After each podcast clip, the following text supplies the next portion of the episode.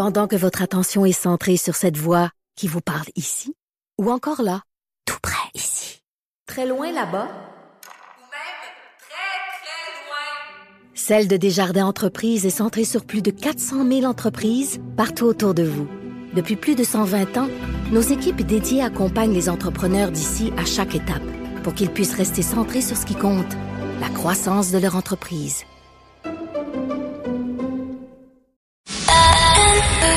C'est 23. L'essentiel de Paul Arcan, tout ce que vous devez savoir chaque jour en moins de 60 minutes. Bonne écoute. On parle évidemment de l'héritage colossal de Brian Mulroney, héritage politique, économique, mais plus que ça. Il a influencé beaucoup de gens. Il a été le mentor pour plusieurs personnes. Il a développé au fil des années de solides amitiés. Et je vais d'abord parler avec Luc Lavoie, qui a été euh, évidemment euh, près de lui, chef de cabinet adjoint, qui a travaillé donc pendant toutes ces années en politique, mais surtout un grand ami euh, de Brian Mulroney. Luc, bonjour. Bonjour, Paul. on a senti hier, évidemment, toute la tristesse, la douleur de perdre celui que tu considérais comme étant un peu ton, ton deuxième père. Qu'est-ce qu'il avait pour toi de si particulier? Ben D'abord, c'était un homme euh, en présence de qui on... Disons, quand tu te retrouvais avec M. Mulroney, tu avais l'impression d'être la personne la plus importante au monde. Quand il engageait une conversation avec quelqu'un ou un contact, il y avait une grande sincérité chez lui. C'était vraiment authentique. C'était vraiment. Et quand tu étais dans son entourage, tu sentais aussi une espèce de excuse-moi d'employer un anglicisme, mais une espèce de drive. C'était quelqu'un qui, au-delà des sentiments qui étaient réels, au-delà des, des émotions et tout, c'était un homme d'action. Hein. En fait, je l'ai dit hier, si s'il y avait un reproche que je pourrais lui faire dans sa carrière de premier ministre, c'est d'avoir essayé d'en faire trop. Euh, à la fin, c'était, il avait, il avait gaspillé tout son capital politique, mais pour des bonnes choses. Alors, en ce sens-là, il aura marqué l'histoire quand on a fait l'entrevue à Bécomo, euh, il, disait dans l'entrevue, entre autres, que euh, quand tu crois à quelque chose, quand tu as une idée en tête, que tu penses qu'elle est bonne pour le Canada, même si c'est pas une idée qui va faire lever les foules, il faut quand même la pousser au maximum. C'est vrai. C'est vrai. Au départ, il s'est heurté à une fonction publique qui avait été, quoi, sous les, des gouvernements libéraux depuis quasiment 40 ans. Euh, quand tu disais des choses comme le libre-échange Canada-États-Unis, tu trouvais trois, quatre fonctionnaires qui avaient travaillé sur des dossiers connexes puis qui étaient d'accord avec ça, mais les autres, c'était hey, on est supposé de pas aimer les États-Unis ici au Canada. Euh, quand tu t'attaquais au sommet de la francophonie, à l'eau, il y avait tout un lobby à l'intérieur de la fonction publique qui qui disait oh, oh, oh, un instant là, puis on peut pas faire des traitements comme ceux-là avec une province et pas les autres. Et euh, au départ, au lieu de au lieu de se fâcher contre ces gens-là, tout ça, ça faisait partie de ses immenses talents. Il les a emmenés avec lui. Les meilleurs, il les a emmenés avec lui. Les gens ont fini par dire allons-y, le, le grand patron veut vraiment ça, puis il est avec nous, puis alors il y avait une capacité d'entraîner les gens avec lui qui était qui était à peu près unique. Euh, et évidemment, sur les grands dossiers, imagine la TPS. Est-ce qu'il y a quelqu'un qui avait envie d'imposer la TPS? Aujourd'hui, il n'y a plus personne qui va contester au gouvernement que c'était une bonne décision. Et évidemment, là où il y a eu consensus réel autour de lui, c'est euh, dans le combat contre l'apartheid. Euh, le Canada faisait partie du Commonwealth depuis, ma foi, la création du Commonwealth à la fin des années 40. Et, euh, mais le Canada était très pépère, installé dans son coin. Et lui, il s'était servi de cette tribune-là pour, pour lancer euh, cette, ce mouvement demandant la libération de, de Nelson Mandela. J'ose pas prétendre que c'est lui qui est le premier à y avoir pensé, mais c'est lui qui a utilisé les pouvoirs de son de son poste pour aller pour amener ça plus loin. Alors, Mais il y a quelque chose, ouais, Luc, il y a quelque chose qui est important parce que euh, on, on, a l'impression parfois que les leaders peuvent pas être déterminants, qu'il y a une conjoncture, ils sont des, des acteurs mais pas déterminants. Mais quand tu fais face à Margaret Thatcher et Reagan et que tu fais la promotion de la fin de l'apartheid et la libération de Mandela, c'est un défi majeur. C'est pas banal c'est un défi majeur. C'est un défi majeur euh, parce que ce qui est intéressant dans ce que tu viens de dire, c'est que ces deux personnes que tu as nommées, Reagan et Thatcher, jusqu'à la fin, ont été des amis proches de M. Mulroney. Pourtant, sur une question aussi fondamentale, ils étaient en désaccord avec lui. On pouvait parce que ceux qui ont entendu comme moi à l'époque, ah, il s'est vendu aux Américains, patati et patata. Hein? Il n'a jamais changé la politique du Canada face à Cuba. Il a, pour faire plaisir aux Américains. Il a continué son combat pour Nelson Mandela. Il a mené à terme son combat pour lutter contre les pluies acides qui, à l'époque, était probablement le dossier environnemental le plus chaud. Alors, c'était lui. Qu'est-ce qu'il a fait après la politique? On le sait, là, il y a eu des rôles importants. On peut penser à Québécois, avocat aussi prestigieux, mais il a continué, en tout cas, il m'a raconté quelques anecdotes, à jouer, euh, à, être influent euh, en politique et dans le monde des affaires. Ah mon Dieu, oui, ben d'abord, il est entré à plusieurs conseils d'administration, mais ce qui le caractérisait en politique, et s'est avéré aussi vrai dans le domaine des affaires, il n'allait pas là pour faire de la figuration. Il allait là pour dire si vous retenez mes services, pour vous avoir, si vous voulez m'avoir sur le conseil d'administration, je, je vais faire plus qu'acte de présence. Alors c'est quelqu'un qui était devenu extraordinairement important. Je parle de très très grandes compagnies comme Archer Daniels Midland aux États-Unis, qui est le plus grand producteur agricole au monde, ou enfin il a été sur un, conseil de la Chase Manhattan. Et c'était quelqu'un qui, au début, bon, on invite un ancien premier ministre, c'est bien pour nous, c'est bon pour l'image, mais à un moment donné, il se rendait compte qu'il était bien meilleur que ça. Il était exceptionnellement bon. Et les qualités qu'il a eues en politique, il les avait évidemment en affaires. C'était quelqu'un qui savait à qui parler au bon moment. C'était quelqu'un qui comprenait instinctivement les mécanismes du pouvoir. C'est quoi le pouvoir? Comment ça s'exerce le pouvoir? Qu'est-ce qui fait réagir mon interlocuteur? C'était en lui. Et ça, il l'a eu jusqu'à la fin de sa vie. Il y avait une ombre, ça a été l'affaire Airbus. La GRC qui le soupçonnait d'avoir accepté de l'argent pour euh, pousser les Airbus à Air Canada. Il a gagné sa cause, euh, il a obtenu des excuses, compensation pour ses honoraires d'avocat. Il a avoué plus tard avoir reçu en argent euh, cette somme là d'un marchand, un marchand d'armes, puis un, homme d'affaires peu scrupuleux. Est-ce que tu sais pourquoi il a accepté ça? J'ai jamais compris ce bout-là. Ouais. Écoute, moi, euh, c'est un dossier que j'ai trop bien connu. J'étais en plein milieu.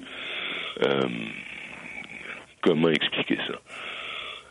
premièrement, celui qui a, qui a insisté pour qu'il rencontre cet homme d'affaires, c'était quelqu'un qui a été à son cabinet. Euh, pas au Conseil des ministres, mais je veux dire au, au, PMO, comme on dit. Il, il en a toujours voulu, d'ailleurs. Euh, je le nomme pas, là, parce que je pense qu'il est décédé. Je pense qu'il est décédé. En plus, c'était pas quelqu'un du Québec. Alors, comme pour faire plaisir à cette personne-là, il a rencontré le monsieur en question, monsieur Schreiber, et le reste est une suite de d'anecdotes, euh, de niaiseries. Euh, c'est la chose dont il était le plus désolé, parce qu'au fond, c'était pas très, très grave. C'est parce que, non, mais tu dis, voilà un homme qui a un jugement incroyable, puis de l'expérience. Puis quand j'avais soulevé la question, j'ai senti que c'était une blessure d'abord, puis que c'était quelque chose pour lui. Euh, en fait, il donnait l'impression qu'il n'arrivait pas à comprendre pourquoi il avait fait ça. Ouais, ben, oui, c'est vrai. Et euh, j'ai jamais insisté pour qu'il me dise mais pourquoi vous avez fait ça? Moi, j'étais là pour le supporter. Euh, ce qui était fait était fait. Mm-hmm. J'étais là pour faire le mieux pour l'aider à traverser la tempête. Je revoyais hier à la télé, un peu partout, un extrait sonore d'une d'un événement, mais j'arrivais pas à, exactement savoir lequel. Je me demande si c'était un comité parlementaire, mais je suis pas sûr. Je l'avais déjà vu, ce clip-là, où il disait Je m'excuse pour mon manque de jugement. Euh, la faute est la mienne et uniquement la mienne. Alors, il l'avait assumé. Oui. On peut pas réécrire l'histoire. En terminant, as-tu un souvenir plus qu'un autre, un moment où tu te dis, je le partage avec les auditeurs ce matin, c'est le moment qui me qui me fait mieux définir Brian Mulroney. Oh là là, on y en a eu tellement. J'imagine. Il y en a eu tellement. Euh, je sais pas, moi, le fait qu'il le fait qu'il est venu pour le mariage de ma fille, il n'y a pas besoin de faire ça, ces choses-là. Il est venu pour le mariage de ma fille, il était de bonne humeur, il, il était extraordinaire. Ça, ça m'a beaucoup touché qu'il pose un geste comme celui-là. Mais combien d'autres, je l'ai vu dans je sais pas combien de dossiers, j'ai, je peine à trouver une réponse à ta, ta question. Mais ta première réponse est très bonne. Euh, c'est vrai, ça m'a beaucoup touché. Et d'ailleurs, euh, c'est là que la réconciliation entre Lucien Bouchard et lui s'est faite. hein. Ils, ils étaient tous les deux là. Ils s'étaient parlé un petit peu avant, mais à cette occasion-là, ils ont passé pas mal de temps ensemble à jaser. Et c'est ça qui a débloqué un peu euh, ce, ce dossier, disons. Luc, merci d'avoir pris ce temps-là. Toujours un plaisir, Paul. Merci. C'était Luc Lavoie. Avec nous maintenant, l'ancien premier ministre du Québec, Jean Charest. Monsieur Charest, bonjour. Bonjour, Monsieur Arcan. Euh, on va commencer sur un plan peut-être plus personnel. À quel moment vous avez eu un dernier échange, une dernière rencontre avec Monsieur Mulroney? Samedi dernier, euh, on s'était parlé au téléphone une dizaine de jours avant et puis il m'avait dit euh, si tu as l'occasion, j'aimerais ça te voir. Je devais le voir avant parce qu'il était en Floride à ce moment-là, sauf que j'avais pris une grippe et comme il était malade, je n'avais pas, j'avais pas osé visiter. Donc, je l'ai vu samedi soir euh, pour environ 45 minutes et euh, son moral était, était bon, euh, très affaibli, très amaigri et il avait des difficultés à, à, marcher. Mais son humeur variait un peu. Il m'a dit pendant la conversation, il m'a dit, tu sais, Jean, je pense que je finirai pas l'année. Et ça m'avait évidemment ému. Je lui avais dit, puis j'essayais de, le motiver. Je lui disais, cette année, c'est le 40e anniversaire de son élection. Alors, j'avais dit à M. Mulroney, on va organiser des événements pour souligner votre, euh, votre héritage. Et, euh, et ça, ben, ça, je pense que ça le stimulait, mais on connaît maintenant la suite des événements. Il, il était, il était probablement plus mal en point que, que ce que j'ai euh, pu mesurer. On a beaucoup parlé de son héritage, je viens de le faire avec, euh, avec Luc Lavoie. Pour vous, sa plus grande contribution au Canada, je dirais, euh, sur la scène internationale, ça a été quoi? Il a transformé le Canada. Le Canada, c'est pas le pays euh, aujourd'hui euh, qui, certainement pas le pays dont, il avait hérité, puis il l'a changé pour le mieux. Il a changé nos vies. Euh, il a donné au Canada une stature qui était supérieure à celle d'un pouvoir, un pays qui, ce qu'on appelle un middle power. Hein, et, euh, on était très influent. C'est assez remarquable parce qu'aujourd'hui, honnêtement, on sent qu'on n'a pas la même, euh, la, le même rayonnement. Donc, sur le plan économique, il a transformé le pays, sur le plan environnemental, sur le plan de l'unité nationale, ça lui tenait à cœur. Et d'ailleurs, les Québécois le reconnaissent spontanément aujourd'hui. C'est un homme qui aimait le Québec. Mais il aimait le Québec parce qu'il aimait le Canada aussi. Puis la tentative qu'il a fait de réconciliation était gigantesque. Il s'est mis à risque, M. Arcan. Il s'est mis en avant là-dessus. Là. Pas tous les hommes ou les femmes politiques acceptent de faire ça. L'autre différence, c'est qu'il acceptait d'investir son capital politique. Il acceptait le fait qu'il y a des décisions que nous prenons dans la vie publique qui sont des décisions impopulaires, mais nécessaires, absolument nécessaires. Puis il était très irlandais quand il prenait une décision. C'était pas juste dans sa tête. Après ça, il portait dans son cœur. C'est ça qui donnait une, un rayonnement puis une puissance avec son caucus parce que c'était très, c'était de l'émotion. C'était pas uniquement raisonné, c'était de l'émotion. Alors il défendait avec beaucoup de, de conviction, ce qui lui a permis de porter des changements qui aujourd'hui honnêtement, posons-nous la question. Aujourd'hui, dans, dans, le contexte politique, est-ce que les gouvernements sont capables de prendre ce type de décision-là, libre-échange, TPS, unité nationale? Moi, ça, ça m'interpelle, mais lui, il l'a fait. Il l'a fait. Et ceux qui étaient près de lui l'ont suivi avec... C'était remarquable. On allait au caucus. Chaque semaine, tous les députés et les sénateurs allaient au caucus pour l'entente. C'était l'événement de la semaine. Et sur la fin, euh, il était moins populaire, son gouvernement, après neuf ans, puis il avait comme épuisé pas mal le pays parce qu'il avait été activiste. On sortait du caucus, on était à 15% dans les sondages. Les médias, on se promenait dans les corridors comme si on était à 60 les, les médias pensaient qu'on prenait de la drogue, ou, tellement. Mais il avait cette capacité. Et ça, c'est remarquable. Alors, il a été, à mes yeux, à moi, un des, certainement un des grands premiers ministres du Canada quand vous étiez premier ministre, vous ouais. deviez, j'imagine, le consulter souvent, de lui passer des coups de fil en disant tu ferais quoi à ma place ou c'est quoi le conseil que tu peux me donner? Oui, euh, on se parlait fréquemment. Puis de temps en temps, il me lâchait un coup de fil, mais c'est intéressant votre question, parce qu'il était, il était très conscient du fait que lui, c'était l'ancien premier ministre. Alors jamais il intervenait. Euh, S'il faisait un commentaire privément ou publiquement, M. Arcan, c'était toujours en soutien. Quand il rencontrait mes ministres, euh, je suis sûr que vous en avez eu des échos, c'était toujours en soutien. Alors c'est dans mes échanges avec lui, c'était toujours pour aider. Puis ce qu'il y avait de remarquable aussi dans sa personnalité, c'est le nombre de personnes à qui il a tendu la main, des gens qui étaient en difficulté. Parce qu'il savait, il, connaissait l'impact que ça pouvait avoir. Il savait que s'il appelait quelqu'un qui était en difficulté, que ça pouvait lui monter le moral, puis il le faisait de très bon cœur. Et moi, j'ai été étonné du nombre de personnes que j'ai croisées dans ma vie qui m'ont dit, Monsieur Mulroney m'a appelé parce que j'avais tel problème ou tel problème, juste pour m'encourager. En ce sens-là, c'était c'était une vie privée, mais une vie publique aussi. Une vie publique très forte, mais une vie privée très significative. Je veux qu'on parle de sa femme, Mila, Oui. parce que euh, lui-même le dit, mais des fois, tu dis que c'est pour lui faire plaisir? Il a dit un jour, c'est une grande stratège politique. Elle m'a conseillé énormément. J'ai eu tort de pas l'écouter plus souvent. Ça, c'est vrai. Il avait raison. il aurait dû, il y a des fois où il aurait dû l'écouter plus souvent. En passant sur la réconciliation avec Lucien, elle était très favorable. Elle, poussait vers ça. Maintenant, je vais raconter une anecdote. Au moment où il m'invite à entrer au Conseil des ministres, je vais le rencontrer à 24 Sussex. Et euh, il me demande, euh, après notre conversation, ton épouse, vas-tu être là demain? Je lui dis oui. Et il m'a dit ceci. Il dit, moi, j'aurais jamais été premier ministre du Canada n'eût été de Mila. Et là, euh, les gens ne le voient pas à la radio, mais je mets mes deux points ensemble. Il dit, c'était, on est liés comme ça. Et, euh, et après ça, il m'a parlé de mon père, parce que lui, son père était décédé jeune. Puis il me raconte, il dit, tu sais, je suis premier ministre du Canada aujourd'hui. Quand j'étais jeune avocat, mon rêve, c'était d'amener mon père voir un match de hockey au Forum de Montréal, mais il est mort avant. Aujourd'hui, je pourrais... Et donc, Mila, elle était... Peu, ceux qui étaient un peu plus futés, là, savaient que c'était pas une bonne idée d'être en mauvais terme avec Mila. Et qu'à Ottawa, elle avait... Elle était discrète. Et puis, c'était pas elle qui prenait les décisions. Mais elle avait une très forte influence sur lui pour juger les gens, pour mesurer. Et, elle avait un jugement politique euh, très, très euh, aiguisé, très sûr. Alors, ça a été pour lui, je pense que dans sa vie à lui, il voyait ça comme une chance d'avoir d'avoir marié cette femme. Ils ont eu des enfants qui sont merveilleux, quatre très beaux enfants. Et euh, mais, mais elle a joué un rôle très, très important dans sa vie.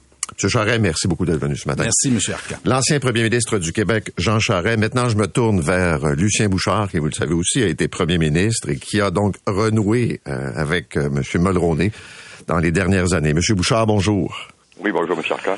Comment ça s'est passé, j'allais dire, ce réchauffement de la relation entre vous et M. Mulroney?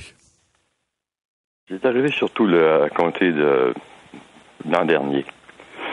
Euh, ça s'est fait euh, d'abord dans le cadre des, retrouvailles de notre classe de droit 1963. Euh, chaque année, la classe se, retrouve, euh, les gens viennent de partout. Mais pendant toutes ces années-là, pendant plus de 30 ans, en fait, le froid qui existait entre Brian et moi a créé beaucoup de, euh, jeter un ombre sur euh, l'ambiance, un froid sur l'ambiance. Donc, on pouvait se rencontrer, mais il n'y avait pas de contact. C'était très délicat et, disons, embarrassant. Mais euh, depuis environ un an, graduellement, les choses se sont réchauffées. C'est arrivé à l'occasion de rencontres impromptues d'abord, puis ensuite, ben, là, évidemment, des, appels téléphoniques. Euh, et, puis, depuis quelques mois, des rencontres personnelles, des rencontres en couple. Comme par exemple, on a, Brian nous a reçus, Solange et moi, euh, avec Miller. Ils nous ont reçus chez eux. On, a mangé ensemble. Euh, ça, c'était euh, début janvier, je crois. Et, puis, on s'est parlé au téléphone assez régulièrement, encore la dernière fois, vendredi dernier.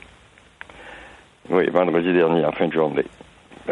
Puis, donc, puis à ce moment-là, ben, on a eu des rencontres personnelles dans le sens que on s'est vraiment dit que c'était c'était dur pour euh, nous deux, embarrassant pour euh, les entourages, que pendant ces 30 ans-là, nous avions ce schisme entre eux. Évidemment, c'est pas arrivé pour rien. Les enjeux étaient tellement lourds, tellement considérables. C'était un conflit de conviction. Euh, je pense qu'on a tous compris qu'on avait des, convictions différentes. à partir d'expériences de vie, de milieu, des convictions légitimes de part et d'autre. Et dans son cas, j'imagine encore plus obligatoire parce qu'il était Premier ministre du Canada, il y avait donc des obligations de, ce côté-là que je comprenais.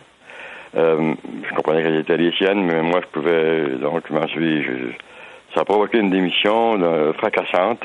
Et comme on était dans, la vie publique, ben, ça n'a pas été deux amis qui rompent euh, comme ça, puis ils s'en parlent pas beaucoup au-delà des familles, mais nous, c'était public, c'était très, très public, très dur à vivre. Surtout parce qu'on était tellement près l'un de l'autre. notre amitié, euh, M. Arcand, c'est, on avait 20 ans quand on s'est rencontrés la première fois à Québec, à l'Université Laval. Moi, j'arrivais de, Jonquière. J'étais presque pas souvent venu. Je pense que j'étais venu deux fois à Québec ou trois fois à Québec quand je suis arrivé à Laval. Lui, il arrivait de Bécomo. Euh, et, puis, ça a été donc une rencontre extraordinaire parce qu'on était jeunes, on, on venait du même milieu, sur un milieu modeste que le sien, modeste que le mien. Euh, une sorte de culte euh, qu'on vouait respectivement à nos parents, à nos pères en particulier, qui étaient, qui étaient décédés euh, à ce moment-là déjà, alors que nos mères survivaient, avec tout le rôle que pouvait jouer une mère survivante. Et, donc, les liens qui sont formés à l'époque étaient des liens très, très étroits. Sais pas, il est venu il est venu à mon mariage, il est venu à la mort de mon père. C'était, c'était proche, là. C'était très, c'était extrêmement proche, de sorte que on a fait beaucoup de choses ensemble. Ensuite, ben là, il y a eu la vie publique. Euh, on a travaillé beaucoup ensemble. et puis ensuite, moi, euh, évidemment, je le considérais comme de ma famille. Et lui de même. Euh, alors, la rupture a été euh, vraiment, vraiment. Et ça, c'est, moi, je l'ai mal vécu, puis j'ai compris que lui aussi. Et, quand euh, les circonstances ont voulu, et surtout la volonté réciproque, et puis l'appui, entre autres, de Mila, qui, dont j'ai compris qu'elle poussait dans le même sens, et puis d'autres personnes autour de moi aussi, euh, là, on s'est, bon, enfin, écoutez, la, sagesse peut-être, un peu de sagesse. L'arrivée des 80 ans, un regard rétroactif sur la vie, ce qui est important dans la vie, euh, et ce qu'on ce qu'on doit faire quand on on s'assagit, que les passions se calment, que les enjeux s'estompent dans le sens que les problèmes des oppositions entre souverainistes et, fédéralistes, entre, pour nous en tout cas dans nos vies personnelles, c'était moins présent. En tout cas, tout ça a fait en sorte que on s'est retrouvés, puis là ça a été euh, extraordinaire parce que on avait beaucoup de choses à se dire. On avait tellement de souvenirs en commun. On a beaucoup ri parce que tout le monde sait que Brian avait un sens d'humour extraordinaire. Euh, sa chaleur humaine. C'était, oui, des retrouvailles qui malheureusement sont arrivées trop tard, dans le sens qu'on n'en a pas profité aussi longtemps qu'on l'aurait souhaité. Monsieur Bouchard, euh, je vous amène sur le plan politique. Meach, ça a été euh, une intense négociation, un long processus qui, malheureusement, n'a pas donné le résultat que M. Mulroney voulait et, et d'autres premiers ministres. Si l'accord de Meach avait été ratifié, si l'accord de Meach avait passé, on en serait où aujourd'hui, vous pensez? Écoutez, évidemment, c'est très, très difficile. C'est la chance des futuribles d'écrire qu'est-ce qui arrivera ici, qu'est-ce qui arrivera. Mais moi, j'y ai cru fermement à la cause de Lac-Meach. Et moi, je suis de la mouvance René Lévesque, qui avait, et euh, qui a le rêve, le rêve d'un pays souverain. Si on peut le réaliser, c'est la solution. Mais on, on voit bien aujourd'hui que si on compare la situation où on est parce qu'on n'est pas dans une très bonne situation présentement. Je ne veux pas entrer dans le détail. Euh, et si on compare ça avec ce que, Mitch voulait accomplir, Mitch, c'est extraordinaire, c'est le jour et la nuit. La situation qui aurait prévalu après la cause de lac Mitch et celle qu'on vit présentement, c'est le jour et la nuit. Le Québec était reconnu dans ce qu'il avait d'identitaire, dans ce qu'il avait de spécifique. Euh, on, le laissait exercer des pouvoirs très importants qui étaient déjà siens. Il y avait des, reconnaissances de droits constitutionnels. C'était, euh, en plus, c'était le climat, c'était un geste qui était posé après toutes les provocations, euh, de- tous les coups qui ont été portés au Québec, entre autres par Pierre Elliott Trudeau et le groupe fédéraliste de l'époque. Et puis on, sent qu'aujourd'hui, il y a des gens qui sont de la même, de la même farine, on le voit bien.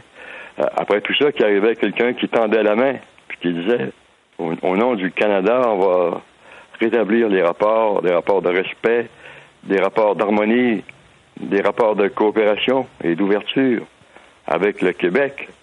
C'était un discours, euh, mais nouveau, mais extraordinaire. On n'avait jamais entendu ça.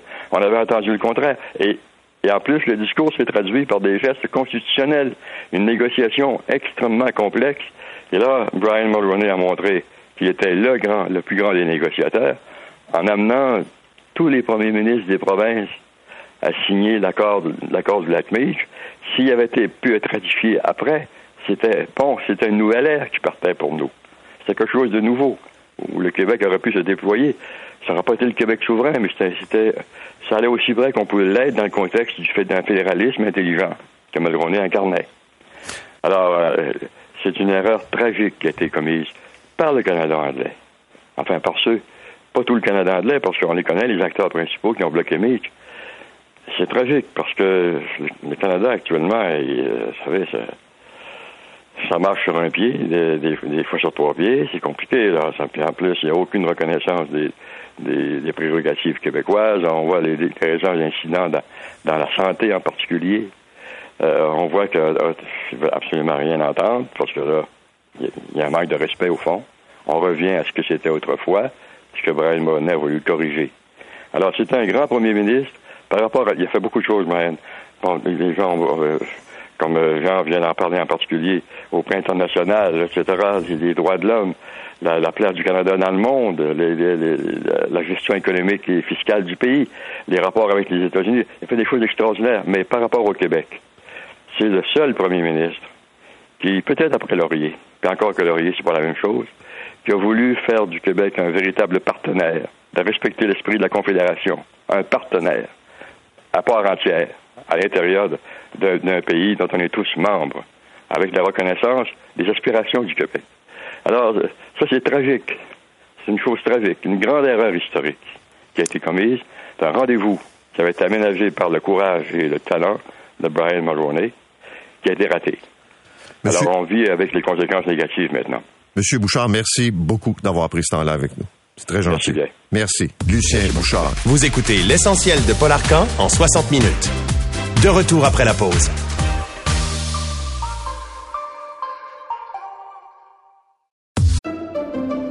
Pendant que votre attention est centrée sur cette voix qui vous parle ici, ou encore là, tout près ici, très loin là-bas, Ou même très, très loin. Celle de Desjardins Entreprises est centrée sur plus de 400 000 entreprises partout autour de vous. Depuis plus de 120 ans, nos équipes dédiées accompagnent les entrepreneurs d'ici à chaque étape pour qu'ils puissent rester centrés sur ce qui compte, la croissance de leur entreprise. L'essentiel de Paul Arcan. Éric Girard est ministre des Finances du Québec. Peut-être qu'il y a des gens qui ont oublié qu'il a aussi été candidat pour le Parti conservateur. Et je me souviens très bien de cette époque-là parce que Jean Lapierre était ici et Jean Lapierre m'a dit, écoute, j'ai un appel de Brian Mulroney qui insiste pour que je me rende à l'investiture des conservateurs. Un candidat dynamique se présente, il s'appelle Éric Girard. Monsieur Girard, bonjour. Bonjour. Monsieur Mulroney, c'était un peu votre mentor. Euh, En tout cas, il faisait votre promotion. Il avait euh, étudié avec mon père dans les années 60 à l'Université Laval, euh, dans le temps que la, faculté de droit était dans ce qu'on appelle le quartier latin, le Vieux Québec. Et euh, moi, je travaillais avec son fils. J'étais le, trésorier de la Banque nationale et j'ai été voir M. Mulroney puis j'ai dit pourriez-vous je veux me présenter en politique puis pourriez-vous appeler M. Harper puis lui dire que je suis un bon candidat? Alors il m'a dit vous d'abord tu vas aller chez vous, puis tu vas parler à ta femme, puis tu vas revenir me voir, puis euh, parce que la politique c'est pas facile. Faut que tu sois sûr euh, de faire ça. Puis m'avait demandé quel âge avaient mes enfants, puis etc. Alors il- faut savoir que euh, à cette époque, M. Mulroney, M. Harper n'était pas en très bons termes. Euh, pas du tout en fait. Et euh, M. Mulroney ne participait pas aux activités du, du Parti conservateur euh, du Canada. Et premièrement, il, il a appelé euh, M. Harper puis lui a dit euh, moi, en tout cas, euh, je travaillerai pas pour toi, mais lui veut travailler pour toi. Et euh, il avait utilisé l'expression, il a dit c'est un bloody home run, là, ce candidat-là. Et puis, euh, il est venu au Holiday Inn Pointe-Claire pour le lancement de... Puis, soit dit en passant, j'ai perdu par 16 000 votes, là, puis j'ai fini euh, deuxième. Euh, mais il est venu au lancement au Holiday Inn Pointe-Claire, puis il y avait 500 personnes, et il avait fait un discours comme seul lui peut le faire, et ça avait été une soirée exceptionnelle. Et Jean Lapierre était là. Oui, oui, je me souviens, Jean, il dit, je m'en vais à, à cet hôtel de Pointe-Claire parce que Brian Mulroney m'a appelé puis m'a expliqué qu'il fallait que je rencontre son poulain. Euh, bon, vous parlez de votre défaite, on connaît la suite des choses, candidat pour la CAQ. Est-ce que vous avez gardé un contact avec lui? Est-ce qu'il vous donnait des conseils? Euh, ça se passait comment? Oui, ben je, l'ai vu peut-être une dizaine de fois, notamment euh, notre gouvernement a, choisi de supporter le Carrefour international avec le pavillon Brian Mulroney à l'Université Laval. Euh, et euh, avec euh, la, la rectrice, Madame Damour, j'ai eu l'occasion de manger avec lui, mon père. Euh, je l'ai rencontré à quelques reprises, effectivement. Euh, et puis, il, il était euh, toujours respectueux de la situation, mais, mais ses conseils étaient judicieux. C'est vrai? Oui. C'est quoi le meilleur conseil qu'il vous a donné? De m'assurer que toute ma famille était derrière moi là, pour ma carrière politique. Mon épouse, mes enfants. euh, mes enfants, en 2015, ils avaient 15 et 14 ans, alors ils étaient là. Euh, et, et- et la politique, c'est 7 jours sur 7. euh, on, on reçoit beaucoup de critiques. Et euh, pour ceux qui l'ont pas choisi, pour les enfants, euh, par, par exemple, moi, là, j'ai été très critiqué dans le dossier des Kings. C'est, ma mère et euh, mon épouse qui ont trouvé ça extrêmement dur. là. Pas vous? Ben moi, j'ai, été critiqué pour ce que j'ai choisi. Alors, j'assume euh, mes, mes responsabilités. Mais Est-ce que M. Mulroney vous aurait dit c'est une bonne idée, ça, de donner de l'argent aux Kings? Monsieur Mulroney, comme vous savez, il était proche de Québécois et du retour des Nordiques. En tout cas, sur l'idée générale qu'on a un, un building de la Ligue nationale pour y ramener Ouais, une ouais. équipe, ça là-dessus, il aurait certainement été d'accord. Mais pour vous, ça a été, et ça demeure, parce que les souvenirs sont là, un personnage crucial dans votre arrivée en politique. Oui, puis il faut dire que moi, euh, j'étais à l'université, à l'université McGill de 1986 à 1989. Euh, j'étais euh, un francophone, j'étudiais euh, Joint Honors, économie, finance à McGill, et, et le libre-échange divisait la, la faculté d'économie. Il y avait des, un professeur commençait un cours, nous disait s'il était pour le libre-échange ou non, et euh, Lake, les, les, les gens du Canada anglais comprenaient pas euh, l'importance de la reconnaissance du Québec. Alors, c'était une époque de grands débats euh, nationaux. Moi, j'étais à l'université et quand j'étais à l'université McGill, il n'y avait pas tant de monde que ça pour le libre-échange et encore moins pour le lac Meach. M. Mulroney était très courageux, un homme de conviction. Euh, et vraiment, c'était quelqu'un d'impressionnant. Merci d'être venu ce matin. Éric Girard est le plaisir. ministre des Finances du Québec. Jean-François Lébine est avec nous. Bonjour Jean-François. Bonjour, Paul. Il faut parler de la politique étrangère de M. Mulroney. Oui, parce que c'est moi je l'ai connu très bien quand j'animais le point euh, au début des années 90 entre autres à l'époque de de, de l'échec du lac Meach, de toute cette saga là, mais avant ça, j'étais correspondant à l'étranger et j'ai vu dès l'arrivée de M. Mulroney au pouvoir son sa vision internationale. Moi, je dis que c'est probablement sa plus grande réussite en politique, sa vision et son envergure internationale. On a beaucoup parlé de l'affaire Mandela Exact. et comment il s'était coltaillé avec Mme Thatcher et Ronald Reagan, qui était par ailleurs assez proche, euh, qui était un ami euh, de Mulroney. Mais euh, je vous raconte une histoire, Paul, je te raconte une histoire qui, qui, qui s'est passé avant ça, parce que Mandela, c'est les années 90. J'étais là d'ailleurs quand il a été libéré. Euh, je l'ai rencontré à plusieurs reprises à cette époque-là, entre autres dans sa maison de Soweto. Et là, j'avais pu voir, j'ai pu voir dans les années 90 l'influence que le Canada avait, même sur le terrain, le rôle de l'ambassade, le rôle des représentants diplomatiques canadiens euh, sur le terrain, la collaboration qu'on avait entre nous, les médias et ces gens-là. Et ça, c'est un rôle très important qu'on ne voit plus aujourd'hui. Nos diplomates canadiens euh, n'ont plus la permission de faire ce genre de choses-là. Et ça, ça venait directement de l'esprit du cabinet euh, de, de, du premier ministre Mulroney. Mais je vais parler d'une, la première étape, peut-être, sa première intervention internationale face à Reagan.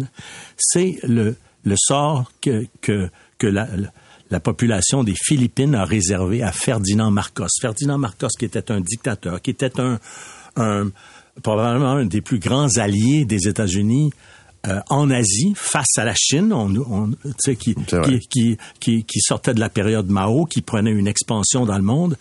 Et en 84, le leader de l'opposition de Marcos, euh, Benigno Aquino, revient d'exil. Il a la permission de Marcos. Il arrive à Manille, aux Philippines, et il se fait assassiner sur le tarmac. On prouvera plus tard que c'est des généraux autour de Marcos qui ont fait ça, qui ont, qui ont, qui ont organisé tout ça. Mais là se lève aux Philippines un mouvement populaire autour de la veuve de Benigno Aquino, Corazon Aquino. On appelle ça la révolution jaune. Et là, la question se pose, est-ce que ce, ce dictateur-là va être renversé par une révolution populaire qui va peut-être amener au pouvoir des éléments de gauche, peut-être des communistes. Il y a la paranoïa chinoise, il y a, il y a toute la, la guerre froide qui continue.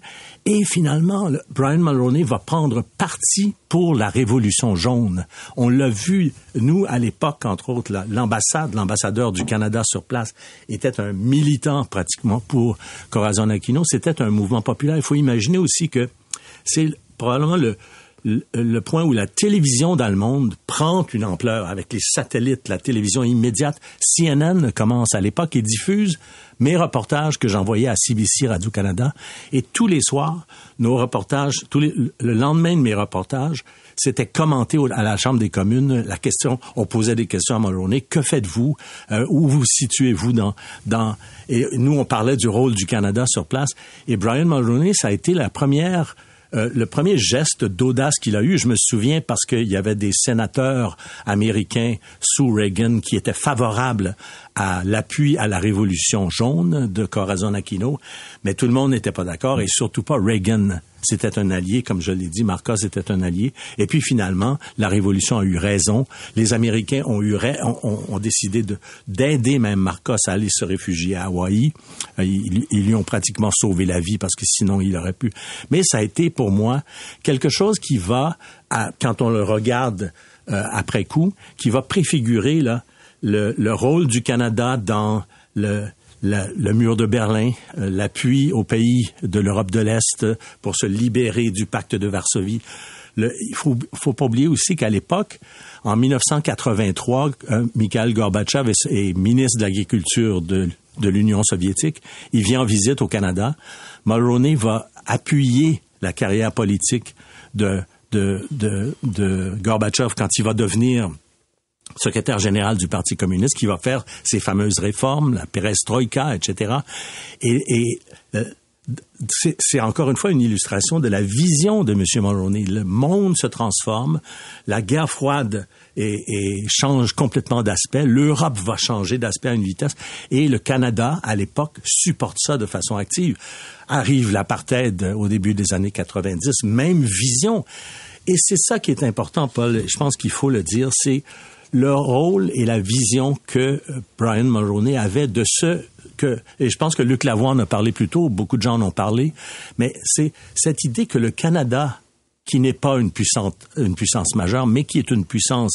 Que le Canada peut jouer un rôle. Que le Canada peut jouer un rôle actif en politique, et ça, en politique internationale, et avoir vraiment euh, une influence. Et il y croyait fondamentalement. Ça veut dire, ça montre à quel point il respectait euh, ce pays qu'il représentait au point de lui faire jouer un rôle très important euh, en, en, politique internationale. On se souvient, il affrontait ouvertement au, sein des réunions du Commonwealth Madame Thatcher, qui, Madame Thatcher, qui était comme une héroïne de la droite euh, de, euh, euh, euh néolibérale dans le monde, et il lui avait même dit qu'elle était désagréable devant tout le monde. Et c'était un homme donc qui avait pas peur de ses convictions, non seulement au Canada, mais aussi à l'échelle internationale. Et ça, c'est important. On peut peut-être dire aussi Bon, le libre-échange, ça c'est, ça c'est dans nos relations bilatérales avec les États-Unis. Encore une fois, quand il a, euh, il a été élu la première fois en 84, on dit que euh, je suis pas un expert sur la question du libre-échange et de l'histoire du libre-échange, mais qu'il n'osait pas tellement en parler à ce moment-là. Mais graduellement, il est devenu de plus en plus convaincu de, des conséquences économiques d'une telle ouverture commerciale avec notre principal partenaire. Puis, en même temps, aussi, dans les négociations, il va vouloir à tout prix imposer à George Bush père l'entrée du Mexique dans, dans, dans, dans le pacte global euh, qui va finalement se conclure par euh, une, une, une, signature officielle en, en, 1992. Donc le rôle de Mulroney et cette vision-là, encore une fois, puis tu l'as évoqué beaucoup plus tôt aussi, les questions environnementales les plus acides. Qui était le thème de l'époque. Exactement. Donc c'est un homme qui est dans les thèmes de son époque et même en avant. Et c'est ça qui est important. Puis, pour finir, peut-être une anecdote sur sa politique étrangère. Euh, on parle peu de, de son rôle dans la francophonie. Mais quand il est arrivé au pouvoir, qu'est-ce qu'il a fait? Il a nommé Lucien Bouchard à Paris comme ambassadeur. Et on pense que Lucien Bouchard allait euh, peut-être dans des, dans des cocktails euh, avec le, le, les politiciens français, mais Lucien Bouchard a joué un rôle extraordinaire euh, avec vraiment en, en moi, j'étais à Paris à l'époque en coordination avec le cabinet de Brian Mulroney et avec l'aval de Brian Mulroney, d'abord pour rétablir les contacts entre la France et, euh, et le, le, Canada. Il a joué un rôle aussi, peu de gens savent ça, pour établir les contacts entre Mitterrand, qui était un président perçu par les Américains comme un président de gauche, et Ronald Reagan, qui était un président conservateur. Et c'est Lucien Bouchard qui a aidé euh, tout ça en parlant à la fois à Mitterrand et à Mulroney. Mulroney est devenu vraiment un personnage qui avait un lien direct avec euh, avec le président français et il a utilisé ce lien privilégié pour faire en sorte que Mulroney euh, que euh, Mitterrand parle à Reagan et que les relations entre ces deux pays-là se réchauffent. C'est vraiment un rôle extrêmement important. Au même moment où tout ça se passe, c'est aussi l'importance de la francophonie.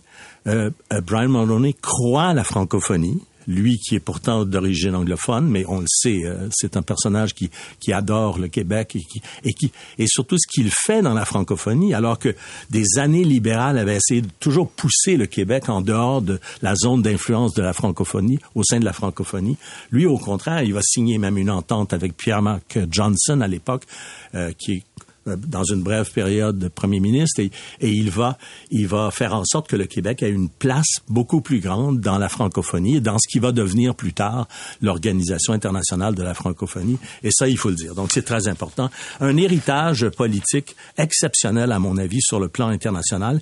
Il a cru on l'a dit au rôle du Canada à l'étranger ce que malheureusement ceux qui lui ont succédé jusqu'à Justin Trudeau aujourd'hui, ne sont pas parvenus à faire. Au contraire, je pense que notre influence, on le sait, euh, est presque absente sur la scène internationale. Nos auditeurs ont vu ces terribles images de oui. Gaza, donc euh, ces Palestiniens qui sont qui ont faim et qui veulent avoir de l'aide oui. alimentaire et les soldats israéliens qui ouvrent le feu.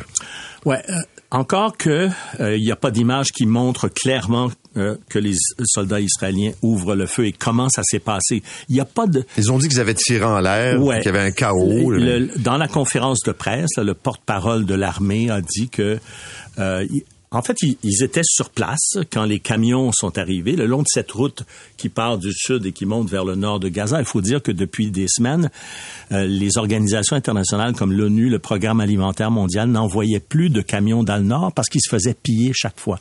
Et l'ONU demandait de la protection. Les Israéliens donnaient aucune protection. Alors on voit hein, le rôle un peu euh, extrêmement euh, négatif de l'armée israélienne dans tout ça. Les Israéliens observent cette scène-là. Les, les, ça, les images, on les voit les gens qui assaillent comme des, millions de mouches sur un, une, goutte de miel, mais des gens qui assaillent par centaines, certains disent par milliers, les camions, les vident Les camions euh, continuent de rouler. Il y a des gens qui se font écraser par les camions. Ça, ça, ça a été documenté par les témoignages. Il y a des gens qui se font blesser dans tout ça, une jambe sous une roue de camion, etc. Et à un moment donné, les Israéliens prétendent que la foule s'est tournée vers eux. Et c'est là qu'ils ont tiré sur la foule. Mais le résultat, c'est qu'il y a au moins une centaine de morts blessés par balle, euh, tués par balle, 700 blessés. Les Israéliens disent que c'est principalement dans les échauffourées que les gens se sont écrasés entre eux. C'est probablement vrai. Mais cela dit, c'est, un, vraiment une situation chaotique qui est absolument terrible, surtout quand on connaît la situation de la famine dans le nord du pays. Ce qui, ce qui me frappe dans tout ça, dans le nord, euh, excuse-moi, de la bande de Gaza, ce qui me frappe là-dedans, c'est on, est dans une situa- situation actuellement où le Hamas et en tout cas le Hamas civil et politique semble complètement démembré. Il n'y a pas de leadership civil qui a émergé de cette situation chaotique. Donc c'est c'est vraiment au plus fort et les foules sont en panique, elles ont faim. Quand la faim arrive, on n'a pas d'autre choix. On- donc ça crée une situation qui est extrêmement dramatique. Aujourd'hui, le secrétaire général des Nations Unies dit il faut faire absolument enquête là-dessus. Il faut un cessez-le-feu.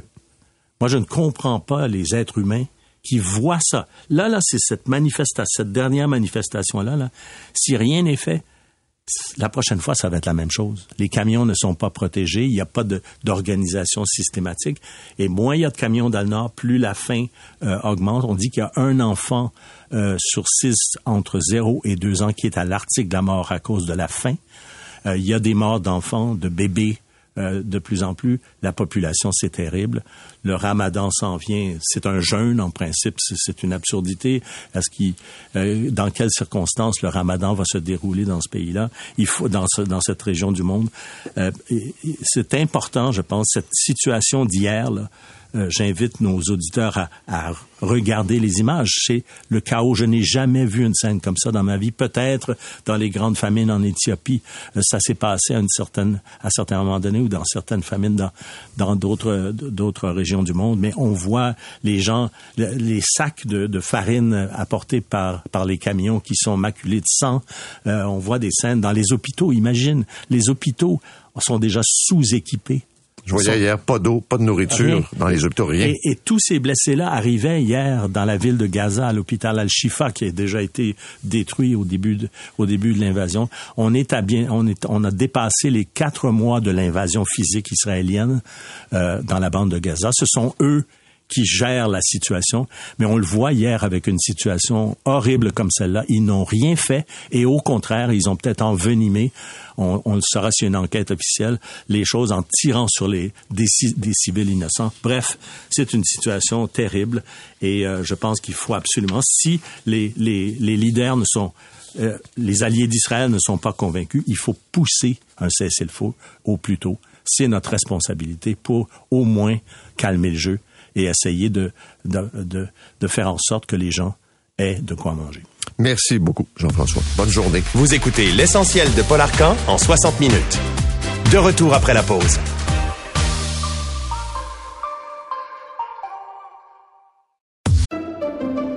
Pendant que votre attention est centrée sur cette voix qui vous parle ici, ou encore là, tout près ici, très loin là-bas, Ou même très, très loin. Celle de Desjardins Entreprises est centrée sur plus de 400 000 entreprises partout autour de vous. Depuis plus de 120 ans, nos équipes dédiées accompagnent les entrepreneurs d'ici à chaque étape pour qu'ils puissent rester centrés sur ce qui compte, la croissance de leur entreprise. L'essentiel de Paul Arcan. Maintenant, on va parler de la situation financière chez Lyon, le fabricant de véhicules électriques. On a vu des pertes, il y a eu des mises à pied temporaires. Marc Bédard est avec nous, le chef de la direction, fondateur de Lyon. Monsieur Bédard, bonjour. Bonjour, Monsieur Arcan. Donc, les finances sont pas trop trop en santé chez vous. Écoutez, moi, j'aimerais ça reprendre un peu. euh, on va faire un petit pas de recul. Là. Euh, on est allé public en 2021 et depuis depuis 2021, on fait plus que doubler à chaque année. Donc, notre chiffre d'affaires n'arrête pas d'augmenter. Donc, on voudrait toujours que ça aille plus rapidement, mais ça va plutôt bien. Et à ce moment-là, déjà, on avait prévu les gros investissements qu'on a fait. On a ouvert une usine à Mirabel, une usine de batterie euh, hautement automatisée, l'usine de Joliet aux États-Unis également, puis on a amené notre niveau de notre capacité de production à Saint-Jérôme également un gros niveau. Donc ces dépenses-là, il y avait beaucoup de dépenses qui étaient prévues. On aurait voulu que ça aille un peu plus vite euh, récemment, puis là, on a expliqué un peu de, de, certaines raisons pour lesquelles ça ne l'a pas été. Mais non, ça va pas si mal que ça. Puis il y a quand même un bon. Mais prévoyez-vous retourner dans le vert, comme on dit, pour le prochain exercice financier? C'est difficile à dire pour 2024, mais c'est certain que l'objectif, c'est la profitabilité. Puis quand on regarde l'objectif, M. McSween là, euh, euh, pourrait en parler longtemps aussi au niveau de, de ce qu'on appelle le BAYA, on commence à frôler donc, on veut, hein, dans un premier temps, avoir une marge positive, ce qui a été atteint dans les deux derniers trimestres. Ça, c'est beaucoup parce que dans le marché du véhicule électrique, il y a très peu de compagnies qui font ça. Et là, on commence à frôler la profitabilité au niveau du BAYA. Euh, ce qu'on appelle ça, c'est la deuxième étape. Et la troisième, c'est les flux monétaires positifs qu'on veut euh, après ça. Et ça, ça va arriver un petit peu après. Donc, il y il y a comme trois étapes et on commence à s'approcher de la deuxième, qui est celle du BAYA. Fait que l'objectif, M. Arcan, c'est certain que c'est la profitabilité. OK. Vous avez des investisseurs publics, des investisseurs privés. Avez-vous l'impression qu'ils vont devoir remettre de l'argent dans l'entreprise? Il n'y a rien de prévu à ce niveau-là en ce moment. On avait, en dollars US, là, on avait 93 millions de liquidités à la fin de l'année. Puis vu que tout ce qui est CAPEX, là, donc les montants en investissement, en usine et tout ça, c'est derrière nous. C'est complètement derrière nous. Là, il y a très peu de gens dans le, dans le marché du véhicule électrique, encore une fois, qui peut dire ça. Nous, c'est passé. Donc, les investissements à faire dans le futur sont très minimes. Donc, pour nous, maintenant, c'est au niveau opérationnel, ben, c'est de s'assurer qu'on va rentabiliser l'opération. Puis, malheureusement, c'est pour ça qu'il y a des décisions comme hier qu'on a été obligé de, de prendre. Bon, une centaine d'employés mis à pied de façon temporaire. Dans votre esprit, temporaire, ça veut dire quoi? Ça dépend du programme ZETF du gouvernement du Canada. Euh, C'est quoi ce programme-là? Donc, ce programme-là, c'est le programme pour euh, inciter les opérateurs scolaires à acheter des autobus scolaires électriques dans le Canada, à l'extérieur du Québec. Donc, le marché du Québec est autonome à ce niveau-là, ça, ça se passe très, très bien. Mais dans le reste du Canada, il y a deux ans et demi, il y a un programme qui a été annoncé, c'est pour aider les opérateurs. Ben, malheureusement, à date d'aujourd'hui, il n'y a eu aucun opérateur qui, qui a vu sa demande acceptée pour recevoir des autobus scolaires électriques. Là, je vous ferai pas faire de politique, mais c'est assez courant dans le gouvernement Trudeau d'annoncer des grands programmes, mais quand tu regardes la, je dirais la, la- la- la mise en application du programme, ça marche pas. C'est-à-dire qu'on annonce euh, X nombre de millions, puis tu dis, OK, mais vous avez dépensé combien jusqu'à maintenant? Peu. Donc, vous me dites, ils ont annoncé un programme, mais les demandes sont pas acceptées. Ou en tout cas, il n'y a pas de réponse. Ben, en fait, oui, ils n'ont pas été formulés. C'est certain que c'est entre l'opérateur et le ministère des Infrastructures qui, qui gère le, le- le programme ZETF. Mais jusqu'à maintenant, les opérateurs nous disent que pour beaucoup d'opérateurs, ils disent on n'a pas eu on n'a pas eu l'offre formelle. Et donc, c'est complètement des, c'est des délais vraiment importants. Là, on est rendu à deux ans et demi. Cette semaine, je lisais dans la presse que des euh, autobus scolaires faits par votre entreprise, vendus aux États-Unis, le Vermont, je pense. Le Maine. Le Maine, pardon. Euh, qu'il y avait un paquet de problèmes d'étanchéité, des problèmes avec la cerveau-direction, que, que bref, euh, un autobus jaune, ça ressemble à un citron. Ouais. non, mais c'est pas le cas. C'est ça. On a 1850 véhicules hein, en ce moment. Nous, on est le leader de l'autobus scolaire électrique en Amérique du Nord. Donc, ça veut dire beaucoup. Beaucoup d'opérateurs nous font parfaitement confiance. Au Maine, c'était le début de notre relation depuis euh, un an et demi. Et euh, est-ce qu'il y a eu des, des, des certains enjeux? Il y a eu des petits enjeux. Est-ce que ça valait toute la médiatisation qui a été faite là-dessus? Moi, je dirais que c'est un petit peu comme une tempête dans un verre d'eau. Est-ce qu'il y avait quelque chose qui mettait la sécurité des, des enfants en jeu? Absolument pas. Il y avait combien d'autobus qui avaient euh, ces problèmes-là? quelques-uns sur les 14 euh, qu'ils ont au Maine. Ça veut dire que quoi, ils ont pas pu les utiliser ou il, il s'est passé quoi avec les autobus? Ben en fait, vu que un des, des une des commissions scolaires a été a été quand même assez verbale là, euh, sur cet aspect-là, l'État a décidé de, de laisser les véhicules euh, Au garage? euh, au garage en, en, en, en- en attendant de faire la lumière là-dessus. La lumière euh, a été faite et l'État a dit bon c'est parfait, tous, les autobus au Maine peuvent euh, rouler sans aucun souci. Est-ce qu'il n'y a qu'au Maine où vous avez eu ces problèmes-là dans, dans des autobus qui sont déjà livrés? Ben moi je vous dirais que quand on livre des véhicules, il peut avoir il peut avoir certaines choses là. Euh, bon dans ce cas-là, à un moment donné, on parlait d'une fenêtre, euh, une moulure de fenêtre. Euh, moi quand j'ai reçu ma voiture l'année passée, je peux juste vous dire qu'il y avait une moulure de fenêtre. Donc c'est pas des choses qui mettent en jeu la sécurité, mais c'est certain qu'on travaille toujours pour augmenter la qualité. Quand on voit ça, on n'aime pas ça, mais ça valait pas la médiatisation qui a été faite. On dirait que les nouvelles sont plutôt sombres depuis quelque temps. Après un départ fulgurant, je me souviens, bon, l'annonce, les agrandissements, les investissements, c'était hyper positif. Puis bon, dans, cette perspective d'électrifier les transports. Puis là, ça fait une coupe de trucs qui apparaissent. Puis bon, ok, là, les, revenus sont pas peut-être ce qu'ils sont souhaités. Là, il y a une perte cette année. Ou il y a une mise à pied, des autobus qui c'est une période de turbulence. C'est une période de turbulence dans le marché du véhicule électrique au complet. Si vous regardez ce qui se passe au niveau mondial en ce moment dans le véhicule électrique, c'est pas, pas juste propre à Lyon, il y a eu beaucoup de compagnies qui ont fait faillite. Euh, il y a eu Proterra, il y a Lightning euh, E-Motors, euh, il y a Arrival. Il y en a plusieurs qui ont fait faillite. Et ça, ça a donné un mauvais goût dans la bouche des investisseurs. Donc, les gens maintenant parlent plus de la valeur de l'action que de vraiment qu'est-ce qu'on fait dans notre opération. Donc, nous, on a le goût de parler de l'opération parce qu'il y a tellement de choses qui se font en ce moment qui sont extraordinaires. On est après révolutionner ce monde-là. C'est une dose d'innovation comme il s'en fait rarement. On a 1250 employés, euh, vraiment, là, qui sont, qui sont passionnés. Mais on parle toujours du cours de l'action. Puis le cours de l'action, malheureusement, il, il, a été beaucoup entraîné vers le bas par tout ce qui se passe. Mais là, il est au plus bas, je pense. Oui, ouais, absolument. Puis il y a, puis il y a certaines compagnies qui sont même plus là, malheureusement. Alors, nous, tout ce qu'on peut faire, c'est d'essayer de, enfin, on essaye d'exécuter le plan. On veut un retour à la profitabilité. Puis malheureusement, le cours de l'action, on le contrôle pas tellement, mais disons que les investisseurs sont un peu frileux. Le marché de, de du cours boursier en ce moment ressemble pas mal à la météo. Là. Ça, ça se promène pas mal et c'est très volatile. Et vous pensez, par exemple, dans la prochaine année, livrer combien d'autobus, de camions autobus? Là? Ouais, c'est, un, un, chiffre qu'on ne donne pas dans les marchés publics, M. Arcan. D'un autre côté, je peux vous dire que c'est en progression. Fait qu'on a presque doublé dans les dernières années. Ça, ça risque d'être un peu plus tranquille au niveau de la croissance. D'un autre côté, c'est solide. Puis ça dépend beaucoup du programme du gouvernement canadien. Mais je m'excuse, mais c'est parce que la moitié de notre production à Saint-Jérôme est pour le, le, marché canadien. Alors, euh, on souhaite que on souhaite que le marché canadien puisse débloquer avec le programme ZDTF. Merci d'être venu ce matin. Marc Bédard est le président-chef de la direction de Lyon qui fabrique des camions et des autobus électriques. Vous écoutez l'essentiel de Paul Arcan en 60 minutes. Bonne écoute. Et l'autre nouvelle qui a secoué le monde du hockey hier, c'est Jocelyn Thibault qui a annoncé qu'il allait quitter son poste de directeur général de Hockey Québec au mois de juin, va être remplacé par l'ancien arbitre euh, Stéphane Auger. Euh, essentiellement, quand on lit ses propos, c'est qu'il y en avait assez de se battre contre des dinosaures, contre une machine qui résiste au changement. Et on va aller le retrouver immédiatement. Salut Jocelyn. Bon matin. Jocelyn, est-ce que tu as un exemple à nous donner d'une mesure ou quelque chose où tu t'es buté à la résistance des associations régionales euh, qui euh, ont résisté au changement que tu voulais apporter. Un exemple concret, là, à quoi tu fais allusion quand tu parles de résistance au changement? Ben, essentiellement, il euh, faut, comprendre que les, ces structures-là sont autonomes.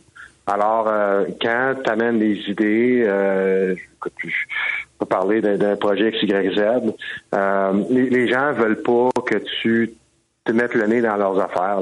C'est les gens, c'est des corporations, c'est des, des, des organisations autonomes, puis les gens à, tous les égards ne veulent pas qu'en Québec se mettre le, nez dans, dans leurs affaires. Fait que c'est tu te butes euh, continuellement de la non-collaboration euh, dans tes projets. Alors, essentiellement, c'est ça. Mais j'essaie de voir en quoi, enfin, sur quoi ils bloquent. Euh, tu arrives avec, Alain te disait, euh, quelle sorte de projet, quelle sorte de règlement, je sais pas, là, où ils ont dit on veut rien savoir, ou j'essaie de comprendre ça.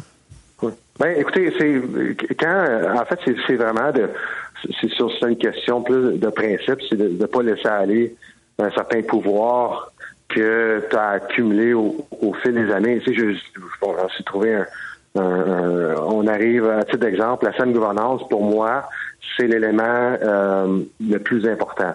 Pour moi, puis pour Hockey Québec, c'est important, quand on parle de saine gouvernance, c'est de, de mettre les bonnes personnes aux bons endroits pour les meilleurs résultats. Alors moi, comme directeur général de Hockey Québec, je souhaiterais que dans les régions du Québec, on ait des gens de hockey qui fassent du hockey, puis qu'on ait des administrateurs qui fassent des de l'administration, pas des administrateurs qui fassent du hockey. Pour moi, c'est très, très important de scinder les postes puis de mettre les gens avec les bonnes compétences aux bons endroits. Et puis, euh, quelque part, euh, on, est, on a beaucoup de difficultés aussi à s'assurer de, à titre d'exemple, de, de, l'application de l'argumentation. Alors, euh, quotidiennement au Québec, bien évidemment qu'on a, des cas, puis on, on, on, suit les dossiers, puis quelque part, ben on réalise que il faut venir corriger certaines choses. Alors, il y a, il y a très peu de liens euh, de réduction de compte qui existe entre ces, entre ces entités. Mais là, je comprends mieux. Là. Ça veut dire qu'il y a des gens qui ont tous les pouvoirs depuis 20 ans, 30 ans, 40 ans, puis qui laisseront pas un pouce à quelqu'un d'autre. Qui ont pris en otage les associations régionales, finalement. Là. Ben, euh, c'est un peu ça. Je veux dire, en quelque part, c'est vraiment une question. Puis je, je veux pas, tu sais, j'ai pas, j'ai pas euh, l'habitude d'être pas clair là, mais c'est vraiment une question de principe, une question de de, de, de, de ne pas vous laisser Hockey Québec s'immiscer dans leurs affaires. C'est essentiellement ça le fond du problème. Mais là, ça veut dire, Jocelyn, là, que à moins de changer complètement la structure et le mode de fonctionnement du hockey au Québec, il n'y a rien qui va changer, là. Ben, on, on a avancé, on a avancé. Euh, à titre d'exemple, dans les prochaines semaines, prochains mois, euh, le pour les gens, le conseil d'administration de Québec va être, va être ouvert à tous et à toutes, euh, ce qui n'a jamais été possible dans l'histoire de la fédération, d'une part.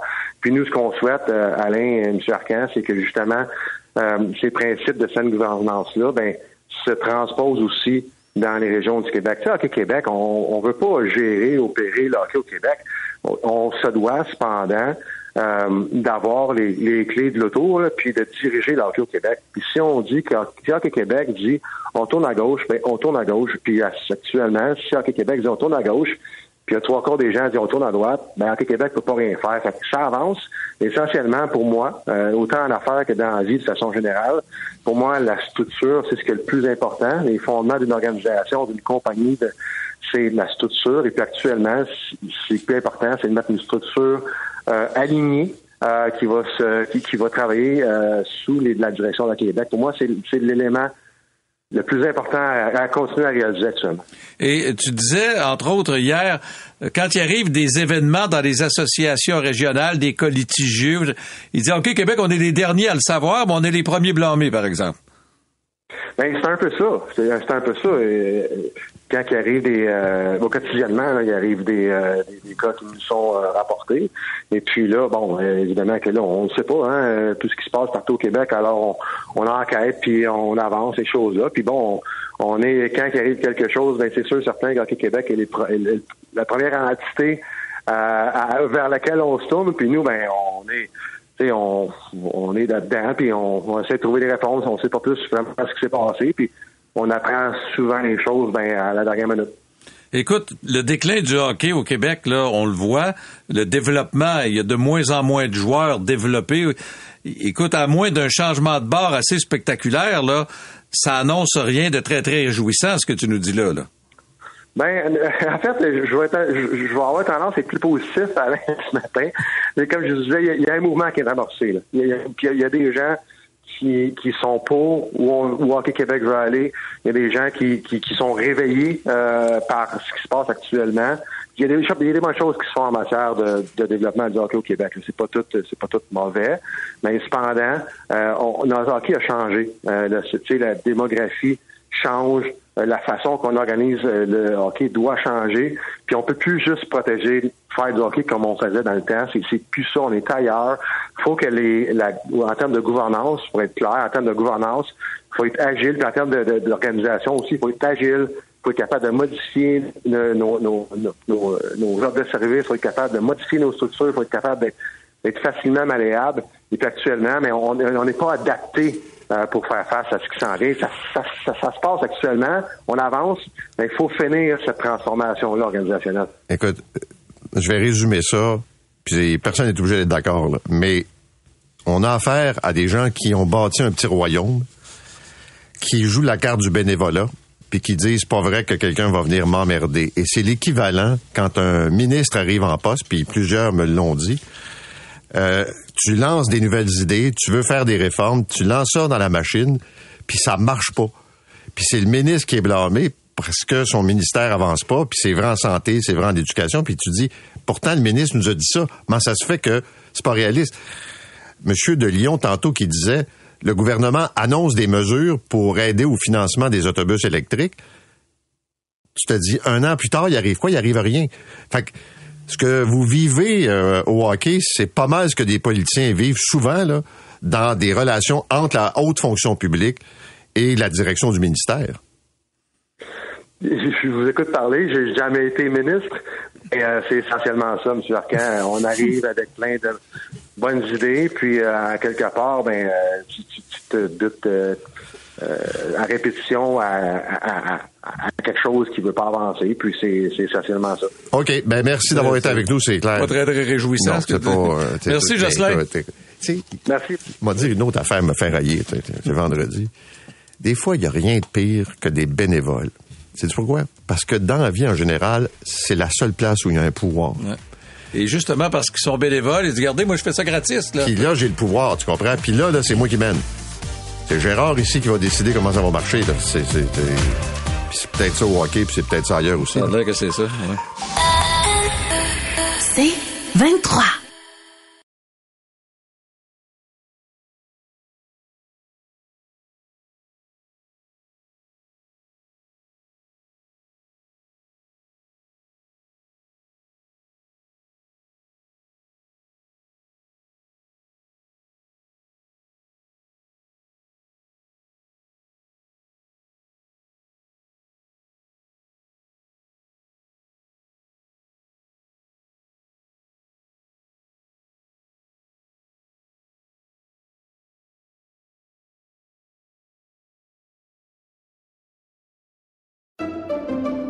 Pendant que votre attention est centrée sur vos urgences du matin, vos réunions d'affaires du midi, votre retour à la maison ou votre emploi du soir, celle de Desjardins Entreprises est centrée sur plus de 400 000 entreprises à toute heure du jour.